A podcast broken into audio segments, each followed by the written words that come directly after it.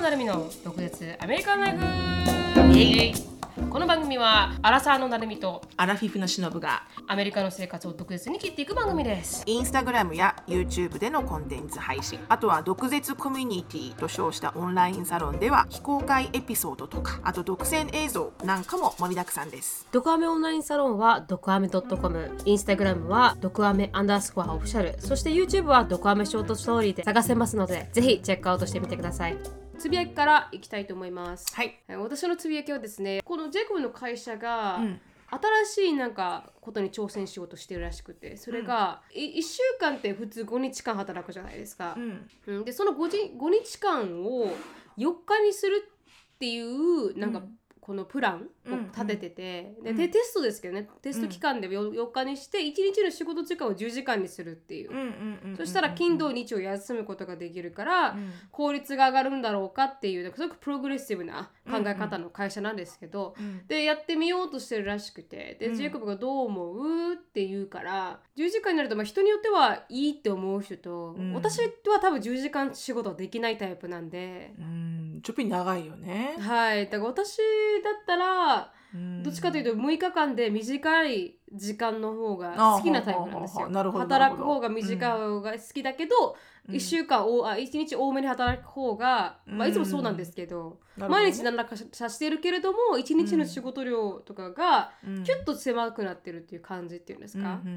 ん。で昔から私ってあの勉強する時もそうだったんですけど、うん。必ず昼寝必ず休憩を入れるんですよ、うん2時間しか持たなくて集中力が。いやでも人の脳みそって25分らしいよマックス、あそうなんですか、うん、25分でちょっと休んで25分っていう風にした方がいいって、うんみたいですよ。だから2時間とか、あの普通かも普通というか持ってる方かもね。そうですかね、うん。でもまあ25時25分で止める人はあんまり少ないと思いますけど。いないいない。うん。なんだっけねだから誰かがねその勉強法を、うん。あの教えてる人がいるのよ。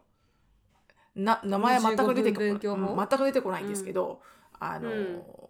もともとがやっぱ人間の脳みそっていうのはマックス25時間だって25時間じゃない、うん。25分だっていうのを、えー証明してる人がいるんですよね、はいはい、うん。だから1時間2時間とか勉強するにしても必ず25時間単位、25分からだから。25分単位？25分単位でちょこっと休憩取った方が効率的だみたいなことを言ってるみたいで、うん、まあでもねなるみちゃんのパワーナップはあごめん。昼寝は私の昼寝とは違うからね。私は昼寝しちゃうとがっつり寝ちゃうけど2時間とか。なるみちゃんは本当もう何十分だもんね。はい。30分以内には全部切り上げられる昼寝うん。をしてるんですけど。でも、うん。なんかそそういうふうになんか小刻みに休むんですよ、うん。昔からそうであんまりこう、あの一日ずっと勉強してなんか夜ま夜中までとかってタイプではなかったんで、うん。そういう効率そうやすると余計効率悪くなっちゃうタイプだったんで、うん。やらなかったんですけどでもなんかあのだから1日10時間ってどうなんだろうなみたいな,、なんかこう長いよなと思いながら。確かにね3回休憩入れても9時間だからね。3時間3時間、はい。3時間で。しのさんどう思います？金土日休めるんだったら10時間働いてもいいなって思います？いやあの私はもう普通にあのハイブリッドにしていただければそれで十分ですって感じ。もう月から金まででうん。ハイブリッハイブリッドでハイブリッド。そのまんま。あの2日2日週2日勤務のはいはい。3日リモートとかそういう感じ、あそうでそれで？週5がいいです。ああ、それはあのやっぱりオフィスに前まではずっとあれだったじゃないですか。家で働くん。生活を続けてきて、最近になってまあハイブリッドがしろさんは定着したんですか？そうね。主流主流になりましたね。あじゃあそれコロナになったからこそハイブリッドが定着したんですか、うそうそさんの会社。うもうい今は、うん。まあ100%もうこれから永久的にそうしますとは会社はひあのあのちゃんとオフィシャルには言ってないけど、うんはい。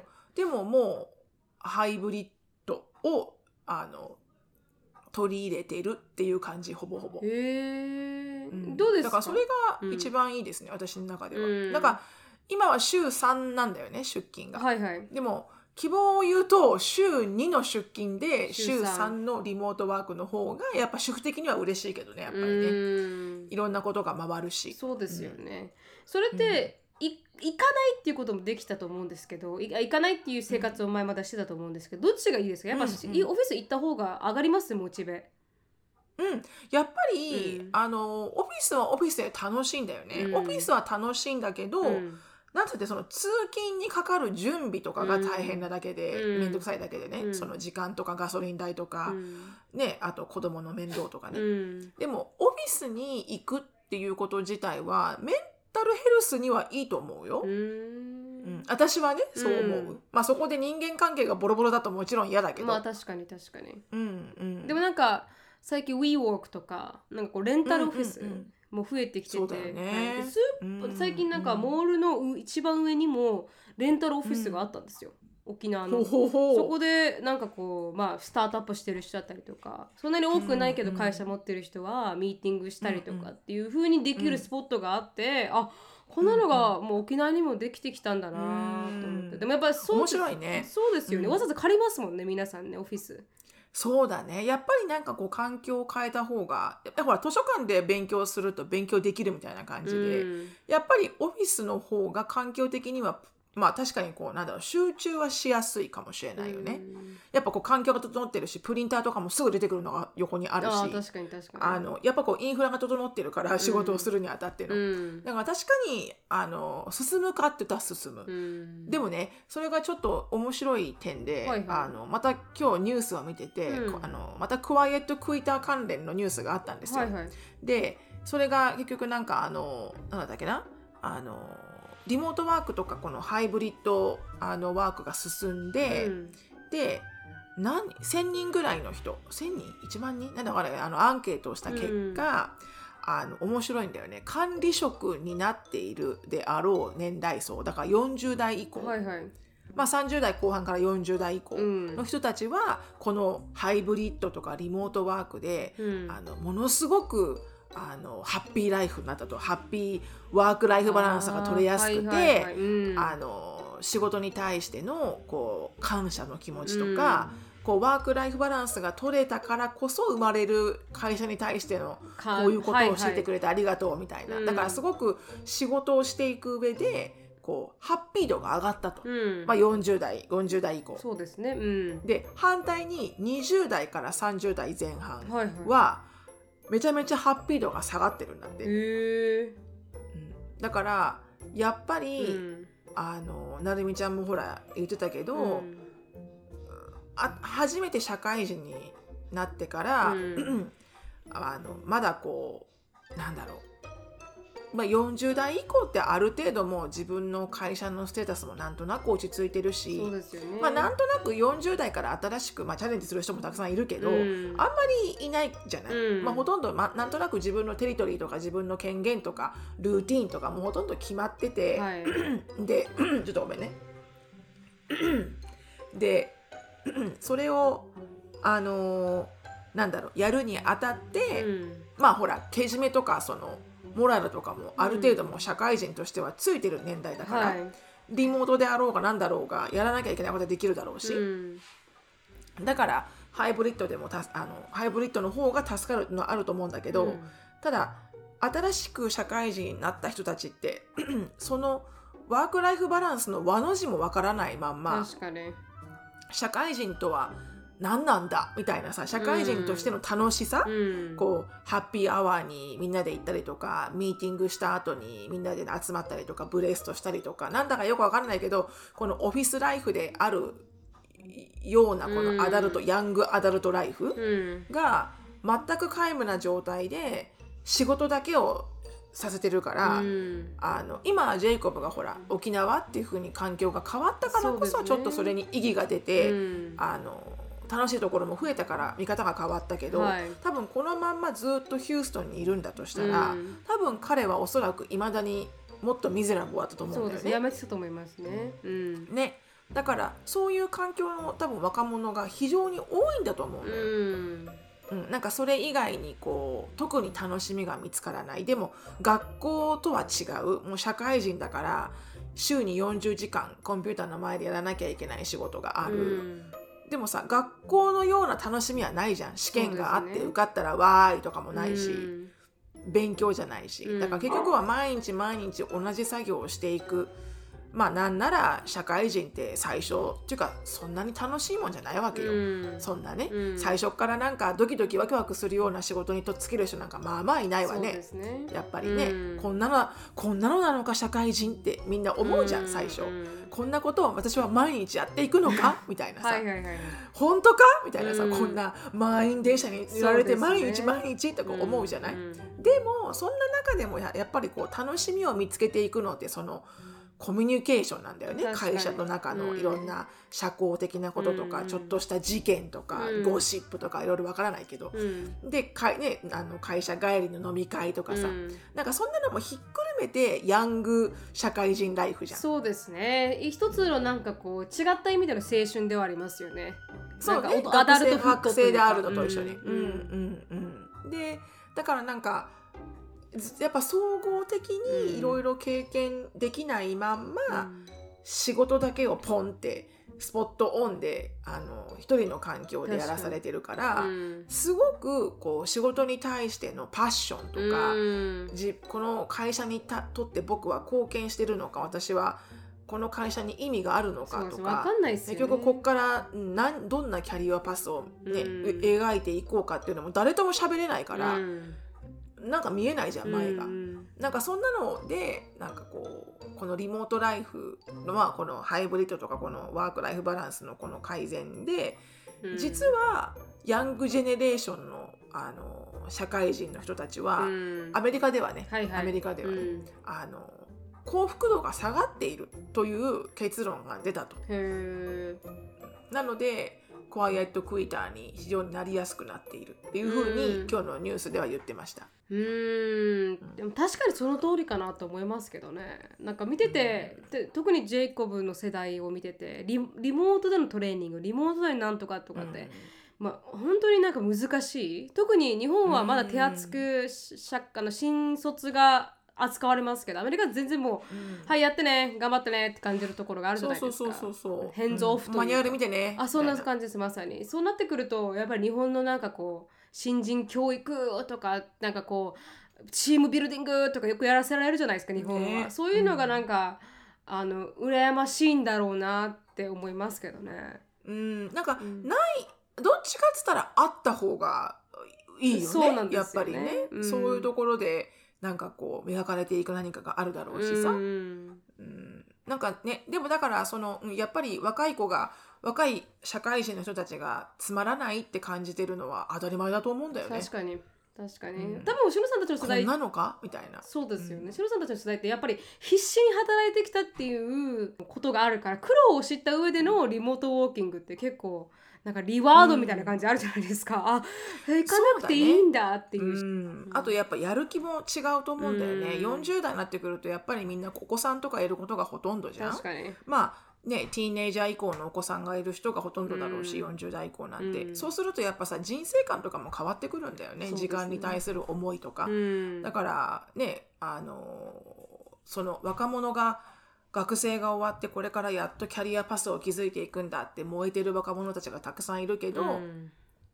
大きいか例えば会社があってたくさん department があって、たとえそれが今入ったばっかですごく最初のビギナーのビギナーの仕事しかさせてもらえなかったとしても、同じオフィスで活躍してる先輩とか、うん。バリバリ賞取ってきてるあの部部長とかが目に見えて見えるわけじゃん。確かに確かに。その同じオフィス内で、うん。あかっこいいなあの先輩うわいいなあの人こんななってんだみたいな、うん。そういうさ目から入ってくる刺激もないわけじゃん全然。然だからどこまでオポチュニティが自分にあるのかとかも感じることができないし何を目指していいかもだわかんないですよね、う。うん。目標がないというかそう。目に見えた具体的な目標ないですよね。そうそうそうそう、うん。なんかね直接的にはこの部下あの上司の方とは全く触れ合ってないけど、うん。なんかいつもすごいあのミーティングばっかりやっててなんかプレゼンやっててかっこいいなとかさ、なんとなくこのグラス越しに見えるプレゼンやってる風景とかさ、はいはいはい。そんなのも刺激になるじゃん。なりますすごなります。く。だからなんかうそういうのがやっぱり若い時ってね、うん。形から入るじゃないけどそういう刺激ってすごい大事じゃん。うん。でまあある程度やっぱ中間管理職以降になるともある程度落ち着いてるから、うん。まあまあまあここまでいったらもうあとはこんな風になってうんうん、うん。あのいいねあのバランス取れててなるかもしれないけど。確かに確かに。うん。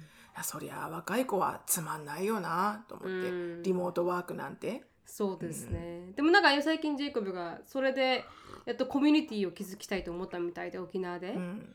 うん、でなんかこうウイスキーとかゲームとかやってるうんコミュニティを築きたいなって言ってるんですけど、でもなんか、うん。ジェイコブの友達が言ってたのが日本でいい同性の友達を作るのってすごく難しいらしくて、そう、うん、あのジェイコブの友達のサムも同じこと言ってたらしくて。それはサムさんだからだよ。でもサムサムでもだってもう7年な4年ぐらい住んでるんですかね日本に。うんでもやっぱりすごく難しいって、友達を作ろうとしてもやっぱ日本人の男性って、まあ、これはあの彼らの見解でしかないですけど、うんうんあの結構なんかこうもうすでにセットの友達がいてなんかこうこれから新しい友達を作っていこうっていう友達を考えてる人があんまりこう男性って少ないなって感じるらしくて日本人男性って。でもそれって女性も同じかもよ。でも女性はなぜが、うん。何が違うかって日本人女性ってやっぱ聞くっていう作業ができるじゃないですか。うんうんうんうん。アメあ海外と違って特にアメリカと違って日本人女性ちゃんと人の話を聞いて、ああそうなんだっていうこの文化だから、あの、うん。あ聞いてもらってるっていう気持ちになるらしいんですよ。か外国人からしたら、あ自分を受け入れてもらってる、ちゃんと真剣に捉えてもらってると思えるらしいんですけど、うん。まあ、男性ってそういうところがない人が多いらしくて、それは、まあ、あのオレオレが多いの？我々というかなんかこう普通にじゃれ合うみたいなツッコミ入れ合うとか。なんかこう話お男男性自体がまずこの友達関係を築くっていう、ベラベラ喋んないもんね。そうなんですそうなんですよ。ってことはノリで喋そうなんですよ。ノリで喋ってるってことはノリが分かる人じゃないと友達になれない、うん。プラスノリが分かるってことはそこの文化とかテレビとかカルチャーをほぼ知ってる人じゃないとそれ以上の関係になれないっていうのでそのストラゴーがこう外国人としてはあるらしくて。で私もそれはははい思うんですよ。海外で行った時もやっぱり文化を知らないから、このパワーパフガールズとかも全然知らないから何を話うん。リファレンスしてるか分かんないじゃないですか。パワーパフガールは楽しいで ツッコミがいありまくる で。でそういう意味ではなんかやっぱすごく私は共感できるんですよ。難しいなって思うのはうん確かにこの歴史がない分話についていけないっていうのがありすぎるっていうんですか。だからそれはまあ乗り越えていかないといけない部分かもしれないですけどでも外国人が日本に来て思うのもそういう感じでやっぱうん。友達が作りにくいと思ってるみたいで。う。んそうだね。だからまずはさ、そういう同じ趣味の人を選ぶあの集めるのが一番いいよね。はいゲームが好き。ねこのはい。任天堂が好きとか、はい。ねバドミントンが好きとかさ。そうなんね。やっぱそういうところから入るのが一番友達作りやすいよね。はい、だから彼はウイスキーもカクテルも好きなんで、バーに行ってみるとか,、なんか一応少しずつね、うん。コミュニティを作り上げたいなってうんうん言われて、でそそんな、うん。ああそうなんだなと思って。だからこう、うん。多分それもシロさんが言ったみたいにリモートでかなり社会からアイソレートされてる状況に彼がいるから、うん。そういうコミュニティっていうのが欲しいって思う、だミートアップとか行ってみればいいじゃん。たくさんあるじゃん。それがないんですよ沖縄には。は。い。ミートアップっていないの？う探しました探しました普通にちゃんと、うんでも全然存在してなくてミミート存在してアップっていう Meetup Japan のウェブサイトに沖縄のそのなるみちゃんの住んでるエリアのが何もないの？ないんですよ。あららららら。はい、でプラスなんかジモティーっていうのを使ってみたらいいですよっていううん。意見もありますけど、それもあんまりなくてだまあうん。興味があるものがなくて、うん。ジボティの方がミートアップ .com よりはあるんですけどへえ、はい。あんまり主流じゃないですかねミートアップ .com それかさなんかボランティアとかさ参加できないの？そうですね。だからこれから？はい。これからちょっとうんね。探していこうかなっていう感じですかね、うんうんうんうんなんかよくさ、あるじゃん。地元の人たちが集まってさ、うん。観光に皆さんが来るこの海岸とかをさゴミ拾いしようとかさ、はい。なんかあんなのも私楽しいなと思うけどみんなと喋れるし、うん。うん。まあこれからですけどね、まあ、そういそううのをね。これ探してからほら目を目線をこうほらそうですペイアテンションしていけばなんか見つかるよ情報が、うんうんでまあ趣味から入った方が話は盛り上がるんで、そりゃそうだそれを中心的に、はい、あのうん。話探していこうかっていう話になってます。はい、すみません、それがあのつぶやきでした。はい、うん、ありがとうございます。私のつぶやきはまた今日面白いニュースを聞きまして。はいはい。ラジオで。この前、うん。ほらミートソースにたまたま入れたお母さんの話したじゃん、はいはいはいはい。あのスパゲティミートソース大会で、うん。あのどこだかの女性があの人間の死んだ死んだ男性のたまたまを入れたっていう。うん。でまあそのニュースとは全然こうカテゴリーが違うんだけど、はいはい。あのテキサスの今、うん。フットボールシーズンなわけですよ。ああそうですね。今確かに、うん、でなのでいろんなリトルリーグっていうんですか？子供たちもフットボールをやるわけですよ、はいはい、地元でね。うん。だから、あのフットボールをやり始めてて12歳ショーンの1個下だから、セブンスグレードか7年生のフットボールのゲームで、あのこのあクォーターバックからボールをパスされてはい。ランニングバックって言って走る子うん。がキャッチしました走りましたって言ったらさディフェンスはさアタうん。タックルするじゃん。っはいはいします。ていうかそういうスポーツじゃん。そういうスポーツです。はい、で走ってる。ボールをキャッチしてうん、あのタッチダウンに向けて走ってる子を相手チームがもちろんタックルしたわけよね、正規正規的に。うん。であれウエストダウンじゃなきゃいけないからタックスは,、はいはいはい。タタタックルするのが。でやったらそのタックルされたほ子の方のおかんが怒って、ええ。ぐわー入ってきてうん。そのタックルした子が「なんだこのおかん!」ってなって走って逃げるのよ。うん。だからおかんが「ちょちょっとこっち来いこのガキ!」みたいな感じなの。はいはいはいはいで他のお父さんとかお母さんとかも「おー!」ってなって、うんお母さんをこうこうカームダウンさせて、うんであの何も起きないで終わったんだけど、はいはいあのこれがねそのニュースになったそのニュースになりましたと、テキサスのこうはいはいいうリトルリーグでこうなりました。で、うん実際になんかダラスで、うんあの同じようなあのこうなんつうの？血話喧嘩？はいはい。みたいな。の、やっぱほら親もさエクサイトしちゃうから。そうですね。でそんなのが血話喧嘩が出てダラスって言ったかな、だ多分ダラス、でフットボールのコーチが撃たれてるのよ銃で。で今ねテキサスってうん。誰でもかんでも銃持てるじゃないですか。そうですそうです。うん。うん、だからこのニュースで言ってたのはこういう、こういう一人のこのわけわからんお母さんによって、うんわけわからん喧嘩が始まって、うん。でバーンってなってしまうんだと。確かに。うん、であのすごく強くこのお母さんは罰せられてうん。500ドルって言ったかな？500ドル罰金、で、うん。もう今年いっぱい。まだ始まったばっかだよねあの、うん。シーズン。うん。あの1年間あの、うん。そのお母さん。息子はプレイしていいの。はいはい。でもお母さんは観戦に来ちゃダメ、おおんめっちゃ厳しい。そう。うん。そうなりましたっていう。でもさ多分もうそそれがさあの、うん。まあ、黒人のお母さんなのよね、はいはい。怒って走りに来たお母さんは。で見てるとさあの多分こう思わず感情移入しちゃったんだろうなって思うの。はいはいはい。まあ自分の息子が。頑張ったかからね。うん。ででもさ私が面白かったのが、らうん。っていうかこれフットボールだしと思って。確かに確かに。だそういうゲームですからね。タックルされるゲームですからね。そうほぼそうしかも90%タックルされてますからね。そう。しかもお前の息子花形のレシービングバックだったら常にタックルされてない？みたいな。されるされる。なぜ今回だけこんな切れたの？って思って不正であったわけではないですからね。ん。まあ詳しいことはわからないけどね、うん。なんとなくビデオを見てるとうん。こうなんかねタックルしたディフェンダーの子がうん。タックルした後に要は自分のなんつうの？あの自分のなんつうんだろうかな。グッドプレーじゃんディフェンスとしては。そうですね、うん、素晴らしいプレーね、タックルして止めたわけだから。止めることができたらはい。なんかすちょっとしか見えないんだけど、うん。こうなんかねちょっとちゃらけてんだよね。イエーイみたいな。What's みたいなさ、みたいな。やってやったぜみたいなことをやってるわけよ。多分それでムカッときたのかなっていうのはなんとなくちょっと少し私のこれはゲスだけど、はいはいはい、うんううん。ん、でバスケットボールでもそうなんだけど、うん。か過度にそういう行為をすると、退場になるのよ。はいはいはいはい。侮辱として見られるんですか？そう侮辱として、うん。それはスポーツマンシップにの乗っ取らないと。うん。だから何だったっけな？なんかうちのショーンのチームの男の子がうん。このあのまあねディフェンスが来たんだけどディフェンスを抜かして、あのシュートをした時にあの、ディフェンスの子が悔しがるじゃん？うん。でそこでこうそのうちのチームの子がこうやって「イエーイ!」ってやったんだよね。その子の顔に向かって。ああそれはうん。でそれでちょっとあのイエローカードみたいなこともあってたけどね。ああなたもう一回これやったら退場だからねみたいな。意外に厳しいスポーツなんですね。う。ん、そういうところはね。結構紳士的なスポーツですね。そうやって人を傷つけないようにっていうのはかなりスポーツマンシップがありますね。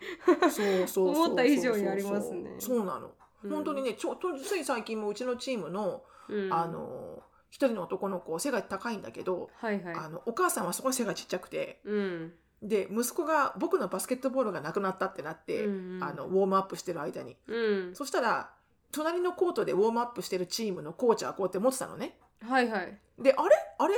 う僕のボールじゃね？って言ってあのお母さんと一緒に見に行ったら、うん。名前が書いてあるのちゃんとその男の子。の、うん。じゃあその子のボールじゃん。はいはい。でこれうちの子のボールた高いのよボールも、うん。すごく、うん。5000円以上するのボール、はいはい。うん。でこれうちの子のボールだけどって言ったらそのコーチが「いやいや違う。これは僕のあのチームのこのボールだ」って言いはま言いはあの言い放って、うん。ちょっと血話喧嘩になったのよそのお母さんとはいはいうん。コーチが、大人同士だよ、うん。でもお母さん超ちっちゃいのよ。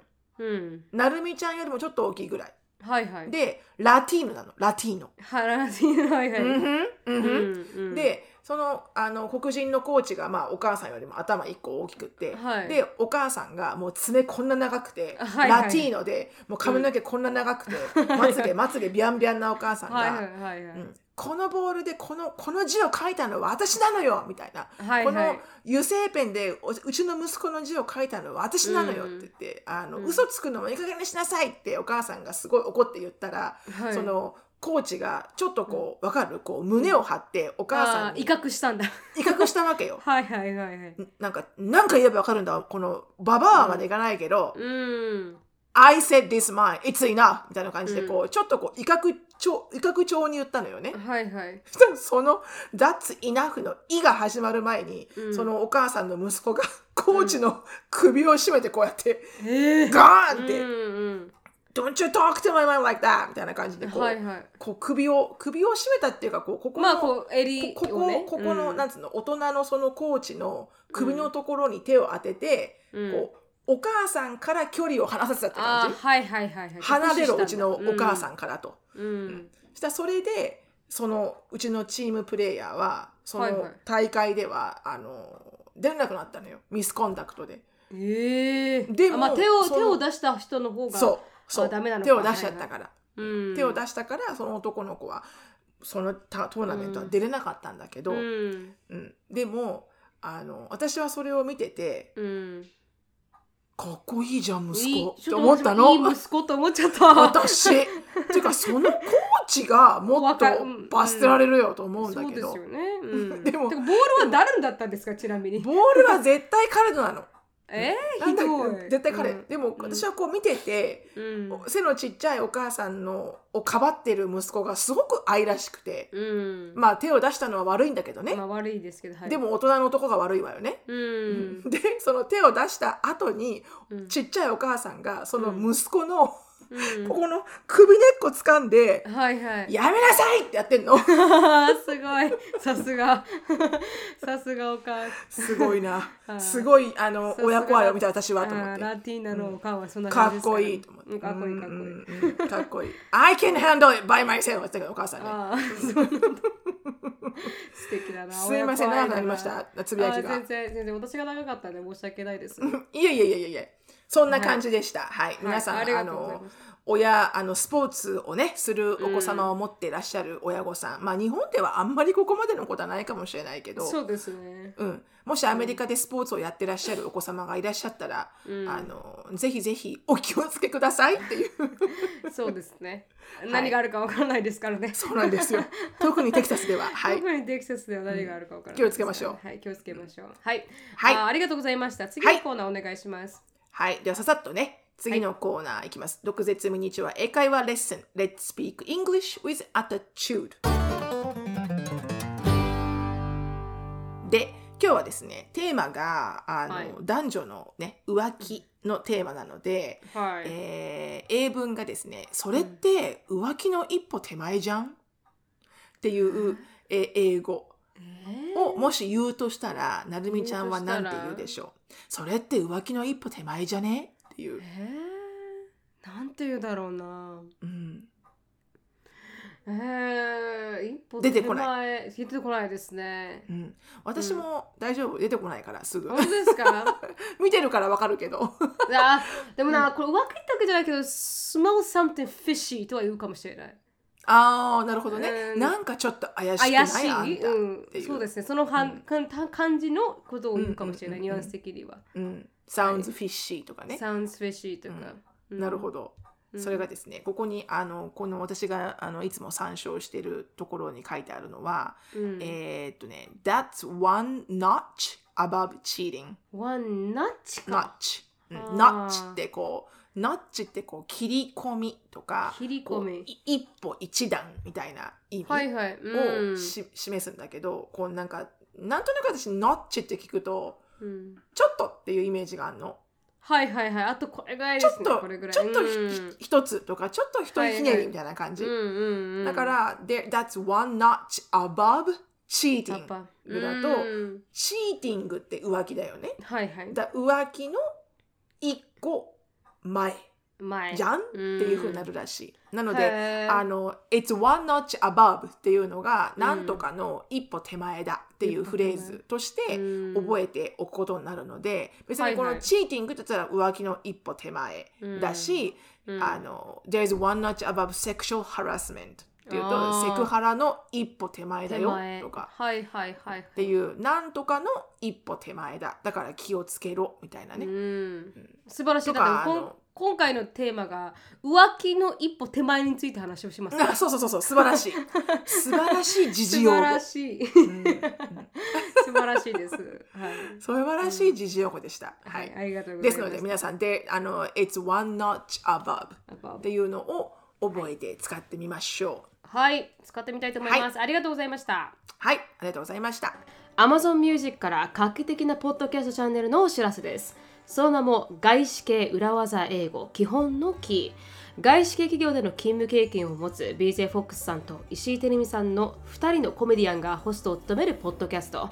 プレゼンテーション、ブレインストーミング、ネゴシエーションなどさまざまなビジネスシーンをテーマに明日から使える英語をコメディアンの2人のポップな掛け合いとスタイルで楽しみながら学べます。はい。これ本当に明日から使える英語なんですよね。これね、はい。うん。はい。であの BJ さんと実は「毒アメ」ってすごく長い歴史が実はありまして、もう長いですね。2018年からですよね実はね BJ さんと出会ったのは。はい、その当時の BJ はあの企業に勤めていて、はい。そこで、まあ、私たちの「毒アメ」のポッドキャストと、まあ、コラボすることになったのが、あの出会いなんですけどもうそれからね、はい。すごいあの彼のすごくあの頭が良くてスマートででも面白くて、アイデアたっぷりでっていう性格にとても惚れ惚れして、私たちもずっとキープインタッチしていいお友達でいるんですが、あの特に今回、えー毒舌アメリカンライフのあのイベントを今年やった時に、7月ですよね。で、はい。あの600人ぐらいの全員集まった中で BJ に、あの MC をやってもらったんですよね。はい。うん。はい。それが非常に人気で皆さんもどっかんどっかん笑うし拍手喝采で、はい、なのでそれぐらいスマートでウィティにあふれてる BJ が、あの本当にポップでスマートな、あのポッドキャストを展開しているので石井てるみさんと一緒に、はい。はい。本当に明日から学べる。そして面白いポッドキャストになってますねこれは。うんとてもプロフェッショナルですね。すごくい面白いですよ、はいコミュニケーションを円滑にする裏技フレーズやマインドセットなども取り上げられているので、グローバルな舞台で仕事をしている人はもちろん、英語のコミュニケーションスキルを高めたい人やキャリアアップを目指す人にもすごくおすすめですね。はい。で、あの、この外資系裏技英語基本のキーはですね、Amazon Music はもちろんのこと、えー Apple Podcast とか Spotify など主要なポッドキャストアプリでは無料で聞けます。はい。ぜひ外資系裏技英語の基本のキーでキャリアの可能性を開く鍵をゲットしましょう。はい。ゲットしましょはい。では今日のトピックに移りたいと思います。今日のトピックはですね、あのたまたまオンラインサロンで話していた内容から発生して、あのいつから、まあ、海外特に多分アメリカベースですけどの人西洋人は、まあ、浮気と感じるんだろうっていうことを疑問に思って今回のテーマになったんですけどよそのくキャパシティのエリアに踏み込んじゃうわけね私たち踏みが込んはいでジェイコブに広いよこのキャパシティは。そうなんですよ。ジェイコブに話したらうんジェイコブもあーって言いましたからね。これはね非常に広い。そうなんですよ。ちょっとなんかこう微妙なラインじゃないですか。微妙も微妙すぎて。はい。グレーゾーン 何だかわからない。黒ではないグレーゾーンについての話なんですけど、やっぱいろんななんかこうあのフォロワーさんがメッセージいただく人の中には毎日「グッモーニング」と「グッアフタヌーン」を言うんだとか、うん。なんかこうメッセージをかやっているしだだんあの彼氏がとかねアメリカ人彼氏がメッセージを頻繁に送り合っているんだとか。なんかこう、さっきみたいに one notch above cheating じゃないかという行動が多いのに対してどう思っていいかわからないっていうこの、まあ、リスナーさんが多いみたいなんで今回はこれ、うんそれを見つけたらレッドフラグですよっていう。知っておくとね、あのバステしやすいですからね。ということで今日はそれについて話したいと思います。はい。ということで、あウェブサイト Paired Life っていうよくわからんところからのアーティクル。What is considered cheating? って Men's and Women's Point of View ということで。何がねはい、男性女性から見たチーティングとは何なのかっていうのにつ定義いて書かれて、ねはい、定義。定義ですね、あのー話しております。ちなみにジェイコブが言ったのは気持ちが入った瞬間からチーティングだって言ってましたね。でもそれもすごいファインラインだよね。気持ちが入ったってどういうこと？って思わない？そうですね確かに。あちちなみにそれをもっとこう define していただきたいっていう。だって私妄想してるの気持ちが入ってるとも言えるじゃん。あーでもその不特定多数不特定多数じゃないわ。不特定多数って。あなたあなた私がいつ不特定多数に対して妄想してるって言いましたか？不特定多数ちょっとあのハーレムになりますからねすいません。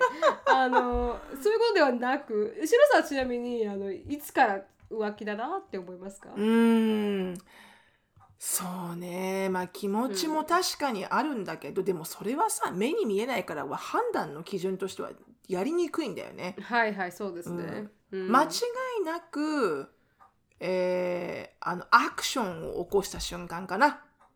あどういうことですか？アクションだっていうのはデートをするとあかデートをするデートをするとか、うん。あの I cannot think about you とかっていうすごく intimacy なテキストを送るとか、それこそ一晩共にした。そういうなんかアクションを起こしてしまったら、もうもうもう cheating だと思う。じゃあわあれはどうですか？あの dating アプリにうん、まあ自分を投稿してみると。出なくても,、まあ、それも完璧にチーティングだよね。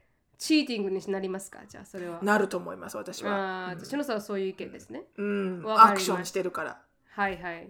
気の迷いは確かにあると思うんですよ、誰にも。そうそれは皆さんあるわよ。はい。なので、いつからチーティングいない。ちなみにその前にですね、あの、ん他の人はどう思ってるのか、チーティング、何がチーティングと思ってるのか、20人にインタビューしたアーティクルがあるんですけど、なるほど。あメイズさん、メイズ B さんが言うには、うん、Well, obviously the physical stuff と、まあ、こう体が入った瞬間もアウトですと。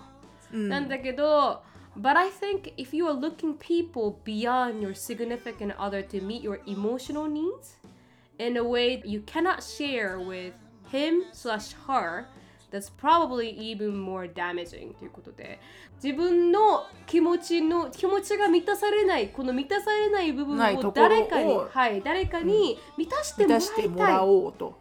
思った瞬間からかなりダメージングなんじゃないかっていうあ思っちゃいけないんだ。思った瞬間からもうこのうん。メイズ B さんはチーティングだと言ってるわけだ。見てる時点からもう少しチーティングが始まるんじゃないか、え？そんなん言ったら私いつもじゃあチーティングじゃんね。妄想がそうじゃんね。ああなんかアンディがこんなことをこういうふうにしてくれたらなとかって思うわけじゃん、他の人見てて。でもそれまたそれに対して探してないじゃないですか他の人でも。まあもちろん探してはないですね。だからチーティングではないんですよ、そう思うこと自体は問題ないんですけど、その不満を誰かに満たしてほしいと思ってうん。探し始めるともうチーティングなのではないかと。うんうん。っていうのは、まあまあ、メイズ B さんの意見ですね。エナエナ M さんの意見は、talking to any other females これはリストリクト高いね。そうです、ジョーキング、あジョーキン？グジョーキン。グ。going outside your relationship physically, and Physically and emotionally はい、気持ち的にもあ肉体的にも身体的にも。はい。Going outside the relationship でもこの関係以上のものになってくるともうダメなんじゃないかっていうのが、まあ、アナさんの意見、うんでエリエリーザさん。エリーザ J さんの意見は、Anything you feel like you have to keep a secret from him such そう far is ね cheating そうね。うんはいうん。うんこの相手に対してし きし秘密にしてたいって思い始めたことから チーティングこれはこれは100点満点模範解答。あ模範解答。うん隠したいとこれやばい。思った瞬間隠さないとって思った瞬間それチーティングだわ。ああ隠さないと思った でもその時点でもううまくいってないってはありますかうらね。ん確かにね。うんまあ regardless of whether it's physical or emotional ということで。気持ち的にもまあ体的にもまあまあでもエモーショナルなら別に別にそもそもがもう隠れてるからね。別に言わなくたっていいわけだけど。そうですね。うん。ちょっといいなって思うのもだまあまあ OK だけどそれ以上になって隠すぐらいいいなと思ってたらダメなんですね。うん。そうなんだろうね。なんかこうなんだっけほらなんかの映画で見たよ。あの何ですか？奥さんがうん「Why Did I Get Married?」っていう映画だ。あの、はいはい。タイタイラー・ペリーじゃなくて彼の、んまあ、うん出てこない名前が。監督さんの名前出てこない。タイラー・ペリー。まあいいや。でもあの奥さんがね、うん。あのオフィスに働きに行ってる奥さんで、はいはい。なんか毎週んなんいつかの日にははいはい。こう、ミーティングがあるのよ。グループの。うん。でその日だけうん。もう旦那さんの目から見るからにしてルンルンなわけ朝から。はいはいはいはい。もうルンルンで髪の毛セットしてルンルンでこうあの一丁羅を着て「じゃあはい行ってくるわねハニー」みたいな感じでチューしていくんだけど、はいはい。で帰ってきてもルンルンなわけ。うん。ちょっと怖い。でそれでうん。こうチートしてるんじゃないかみたいな風に旦那さんはちょっと探るんだけど、うん。まあ蓋を開けたら彼女はちょっとかっこいいなって思ってるあの、うん。同僚の人がいてその人がはいはい。いる日、その人と一緒に仕事をする日はやっぱ気分が盛り上がってるだけ。はいはい。でも私そういうのは別に良くないと思う。あまあ それは別に良くないだですねそれは。と思うんだけどどう？ダメ？いいんじゃないですか？別にあでもあからさまになったらちょっとでもちょっとムカつくね。あからさまだったらムカ,、つくうん。ね。ちょっとまあムカつきますよね。普通うんにうん。シグニフィケンアダーとしてうんムカつきますよね。でそれは浮気かって言われたらわからない、うんくないですか？何も起こってるわけではないし、そうね。うんまあワンナッチアバブなのかもしれない。ワンナッチャバブですわ。ワンナッチャバブ。はいはいはい。ううん。んまあキャサランドラさんの意見は I think you な can emotion 誰さん？キャサカサあ待って待ってね。ちょっとカサ待ってね。カサンドラさんカサランドラさんキャサランドラって言ったね今ね。なんかちょっと壊れた観覧車みたいになってたけど。カサンドラさんです。カサンドラさん。カサンドラさん、カサンドラさんが言うには、I think you can emotionally cheat, but it would have to be enough that if your significant other knew, they would break up with you over it. まあ、エモーショナルチートしてもいいけど、まあ、相手に振られない程度だったらって感じなんですかね。その今この付き合ってる人にってことね。はい、なんでしょう。そういう感じが、まあ、世論、世論。まあ、女性が思うチーティングについてだったんです。まあこれは女性が思うチーティングだよね。はい、そうです。まあ要はあれだよね。エモーショナルエモーショナルはちょっとグレーラインだけど、はい、やっぱフィジカリーだったらもうダメってことだよね。そうなんですよね。で、まあ、うんまあ、もうそもそもチーティングというのは何なのかっていう。デフィニッションのチーティング。Let's define cheating でしょ。Let's define cheating. Broadly, cheating can be defined as being emotionally or sexually unfaithful to your partner who you are in a close relationship with ということで。うんまあ、あのこのリレーションシップがオープンじゃない、まあ、2人だけのエクスクルーシブのリレーションシップだった場合、まあ、もう感情的にもセクシュアル的にも嘘をついてる時点でそのシグニフィケントアダーに嘘をついてる時点でチーティングっていう呼ばれるんではないかと。うん。うん。まあ、それは分かる気がしますけどね。うん。うん。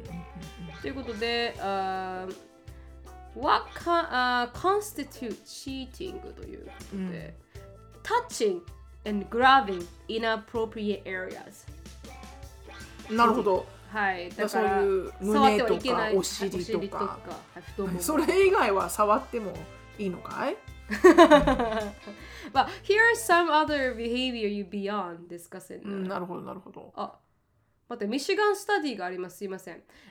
What constitutes cheating ということで、A 2013 study from the University of Michigan, あ University of Michigan、ミシガン大学が、うんあの2013年にうんスタディをしたと。チーティングにつないて。るほど。あの かの有名なミシガン大学。がかの有名なミトップクラス。浮気をちょっと定義づけてみようといすうごいですね。研究をされたと。はい。うん。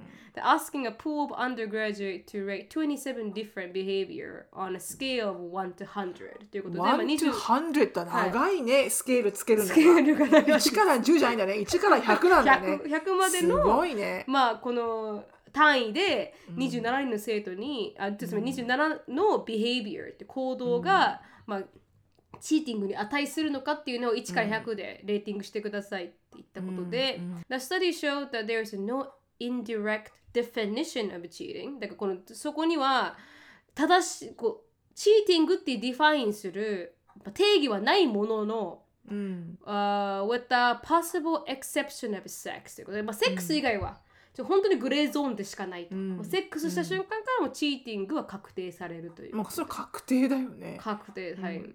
It's on a sliding scale with some people believing some behavior more damaging than others ということで、まああのうん。人によっては違うということで、これがちなみに、その人たちが思う cheating とは何かというものについてのリストなんですけど、それがまあなるほど touching なる and ほど。grabbing うん。inappropriate areas だから人のお尻を触るとか胸を触るっていうのはもう cheating ですよ。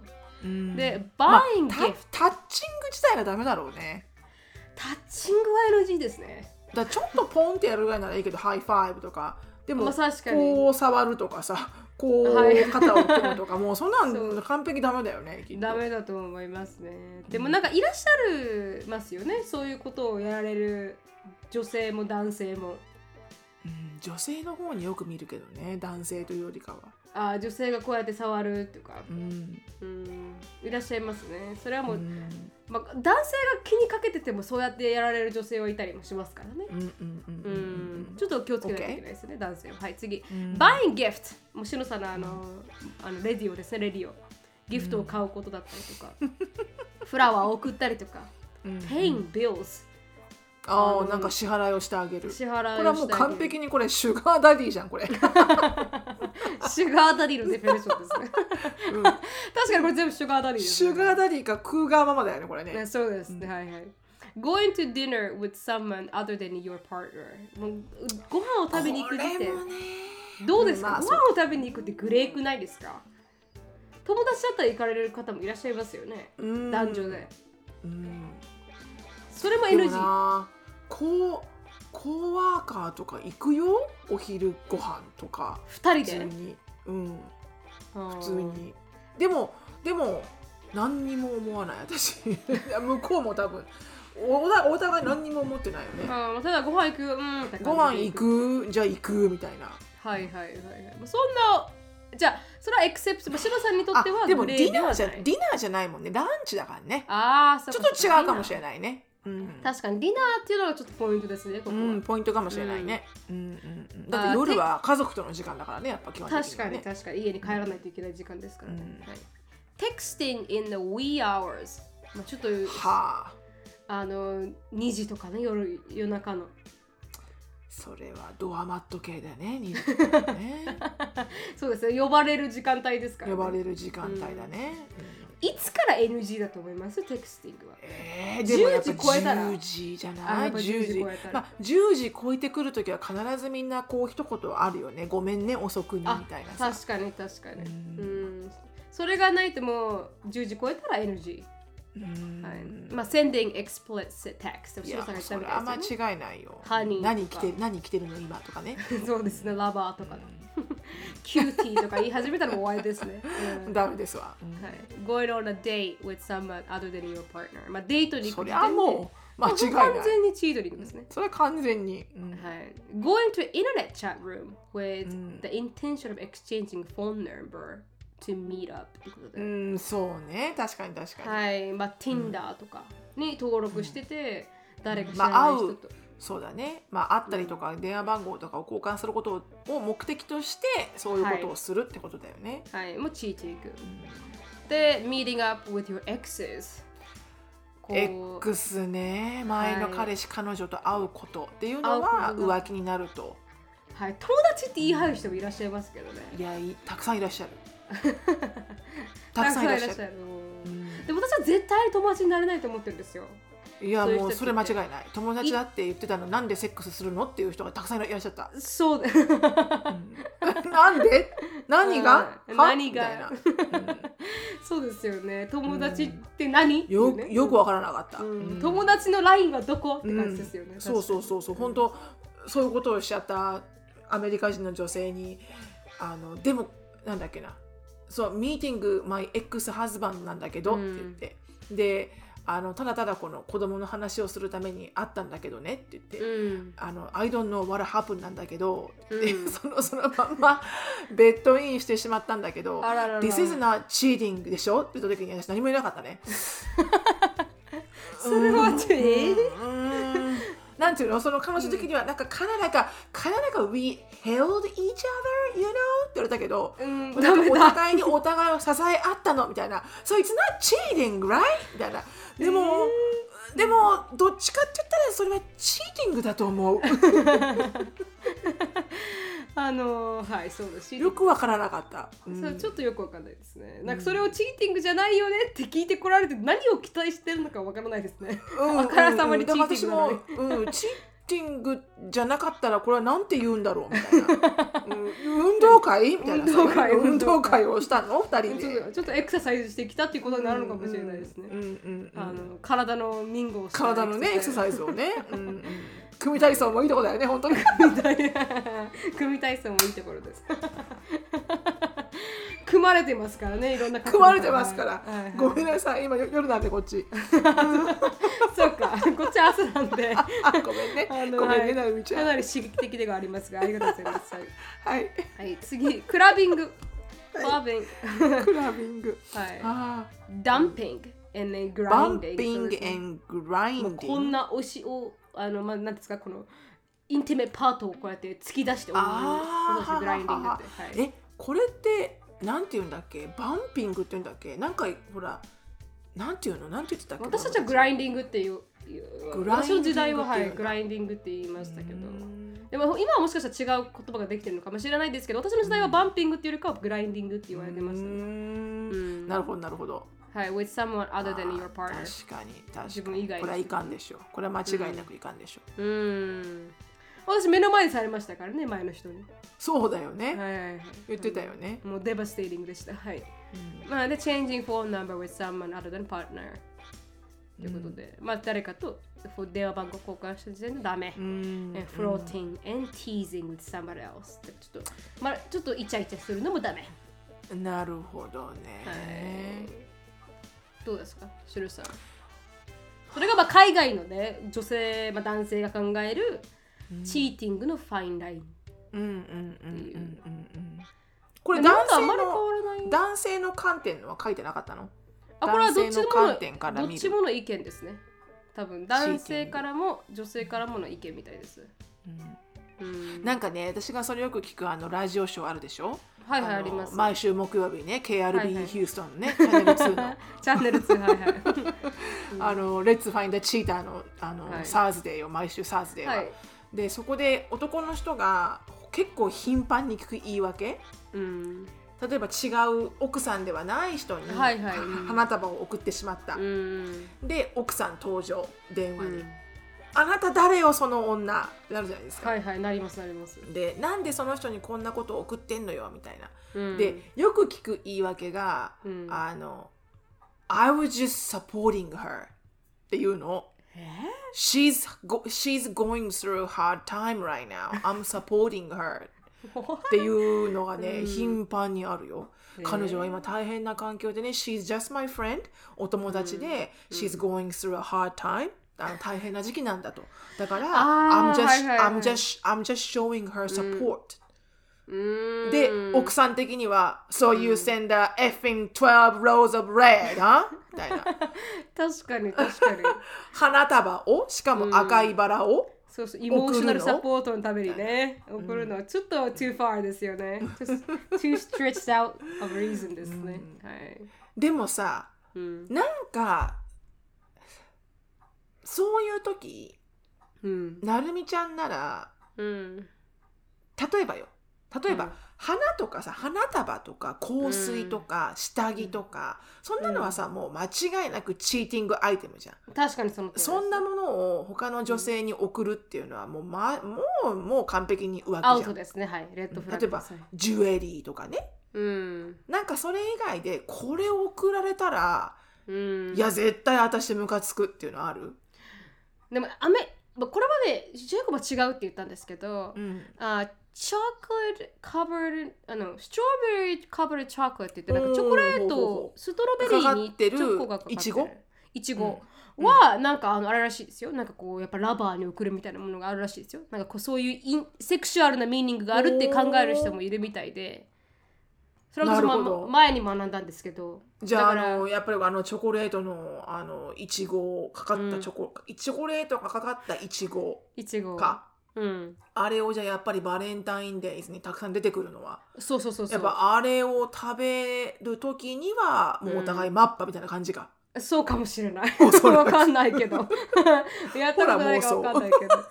でもなんかそれをプレゼント、バレンタインデーに男性が女性にプレゼントする、女性が男性にプレゼントすると、ちょっと、ん？って思うあのいる人もいらっしゃるみたいですよ、西洋人としては。うんうん、それなんで学んだかわからないですけど、ちょっとセクシュアルな意味があったりなんかする。でもジェイコブはそうじゃないっていう時もありますけど、はい。うんでも私はちょっとあんまり良くない意味があるっていうのを聞いてたことがある。それは NG。で、あー他には、例えばさ洋服とかどえ洋服う例えば理由がないですよ全ねく全くの独身のね例えばよ、うん。これからジェイコブがウイスキーを飲む会っていうのをかあの開きました、うん。そこに女の子が入ってます。例えばうん。もしかしたらね、はいはい。でその女の子が「これジェイコブにすごい似合うと思って」って言って洋服をくれたらどう思う？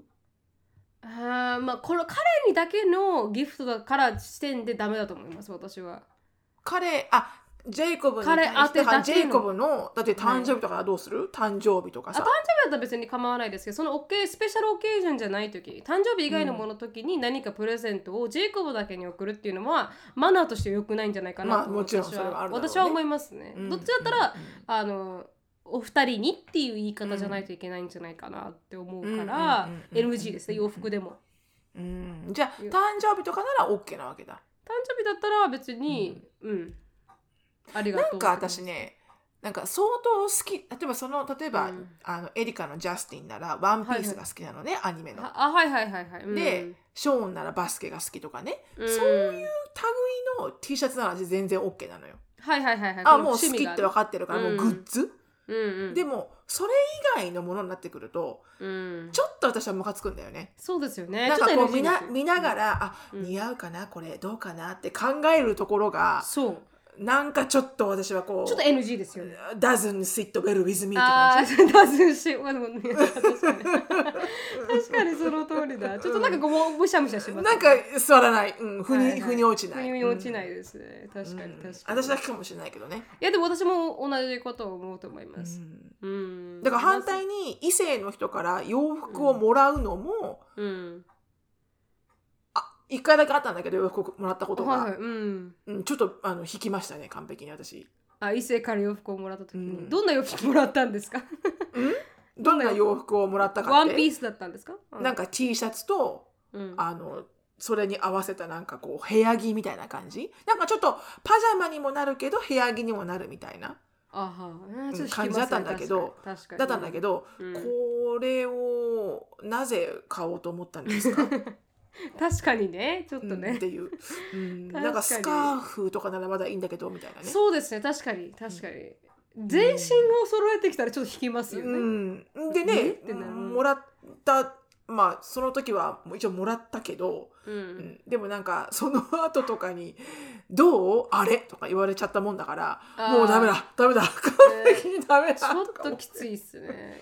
これは友達じゃ友達じゃないと思うと思って。どうせだったらいいんですけどね。なんかだ、うん。異性からってなると違うかなって思いますよね。うん。ん。でもその時私も結婚してたからねアメリカでだからちょっとその人とはもう完璧に距距離を取ったけど、ああ重要ですね、うん、いかんいかんと思って。ああちょっとレッドフラグですね。うん。なんかあるんだよねやっぱそういうアイテムうん。ねそれ以外にこうレッドフラッグアイテム注文があると思うあります、ね、こうお花お花宝石ジュエリーとかそういうシグニフィカントなレッドフラッグアイテム以外のもの香水もそうだけど、ううんん。ちょっと気をつけないといけないものがありますね。うん。うん他には思いつかないですけどね、あんまり。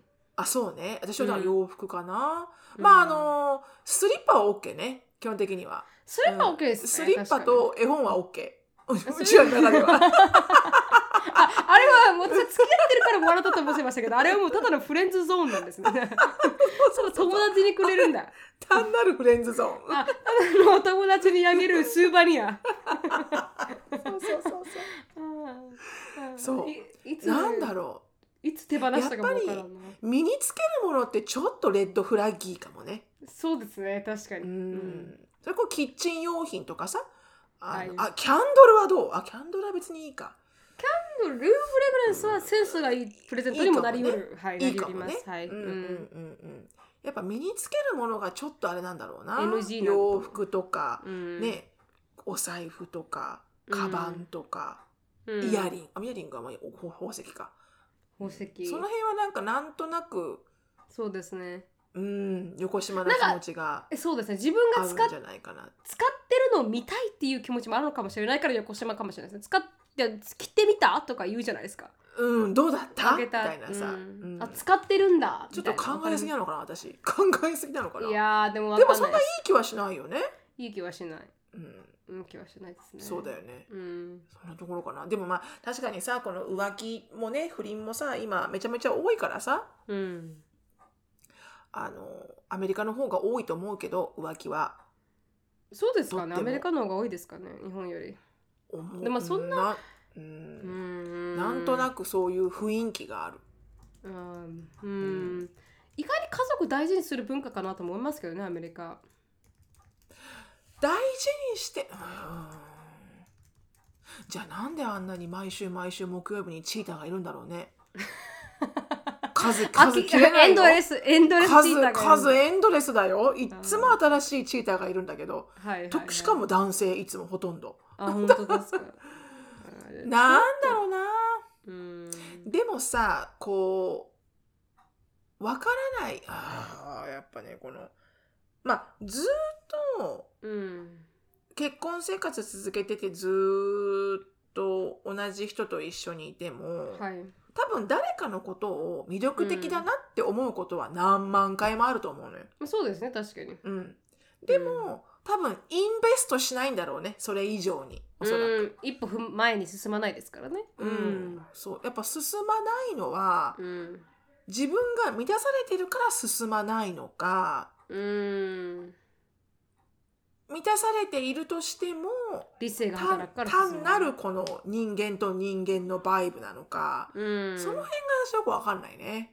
ちょっと怪しいなと思ったら距離一の差が置いたみたいな感じで置かなければいけないでしょうね。まあそれ以上に進みたくなければ、うんうんうんうんうんちなみに世界の浮気する国トップ10っていうので、うん。おお素晴らしい。はい、1位タイ。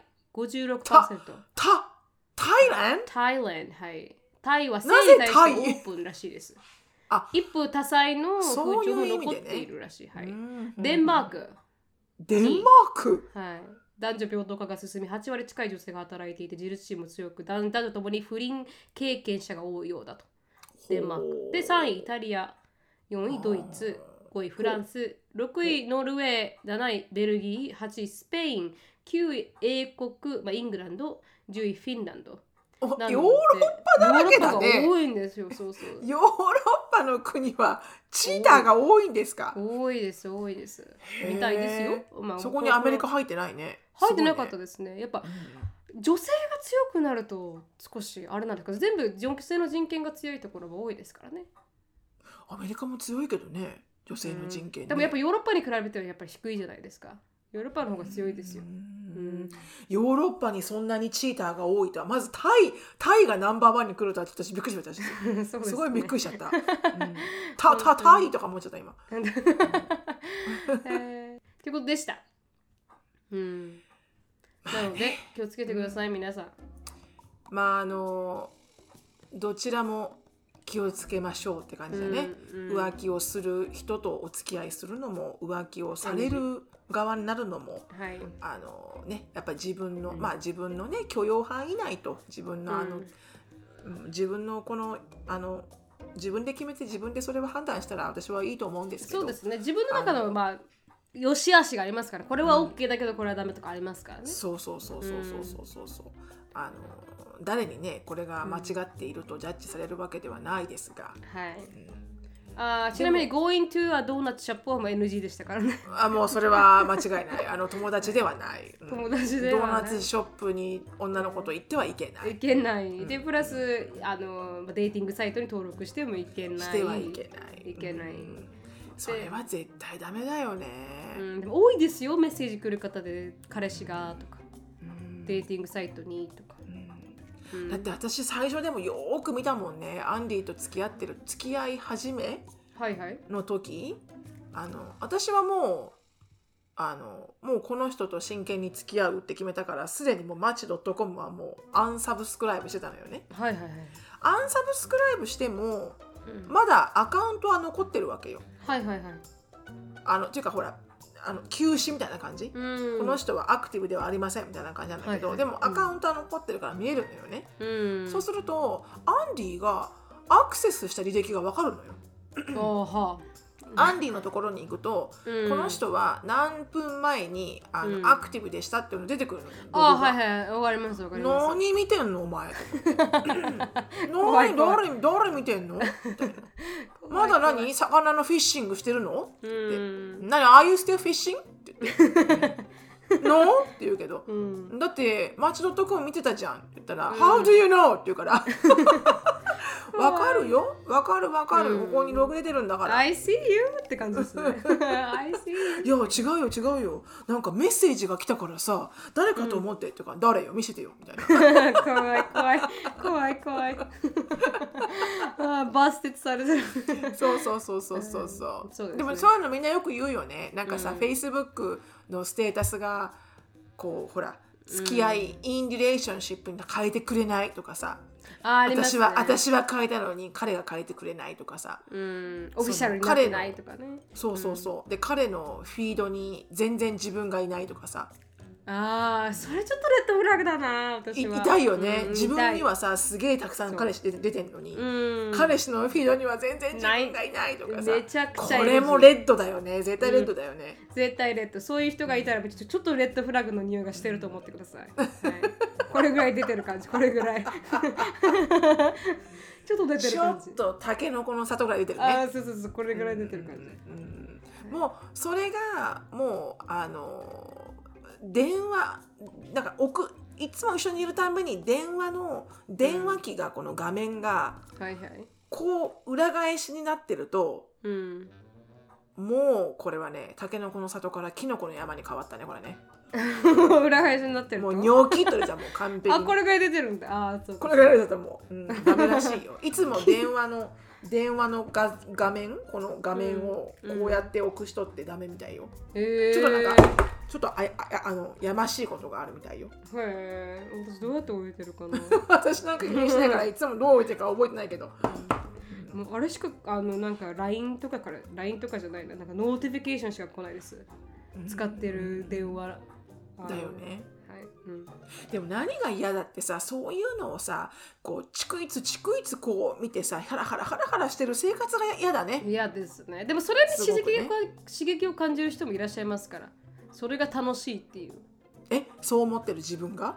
てかそう言ってハラハラしている時がなんかこうバレるかバレないかみたいな。やややだわ。それは私落ち着かないわ。うん、まあ、性格があるんだと思いますよ、うん。うん、できる人とできない人のまあでも皆さんの中でこうあのアメイジング浮気ストーリーを持ってる方がいらっしゃったらそうですね。あのぜひご共有ください。ご協力ください。私はあのゴールデン浮気ストーリーを持っています。そうですね。この浮気ストーリー聞いてください。ひどいんですでもいいですからね。ひどいってもあるしなんか美しい浮気をねしましたっていう人もいるだろうし。まあ確かに確かに。うんこれはこれでまあ間違ってる間違ってないは別にもうほっといてそうですね。そういうのがジャスティスなしにほっなりますといて、はいうん。はいほっといて美しい浮気を私はしましたとかね、まあ旅先でちょこっとだけうん。なんかこうね絵に描くような、あの、うん。一晩の浮気をしてうんきましたとかね、うん。でも後腐れはありませんとかありますけどね。あとそれは一切ございませんみたいな、うん。そうそうそうそうそうそう。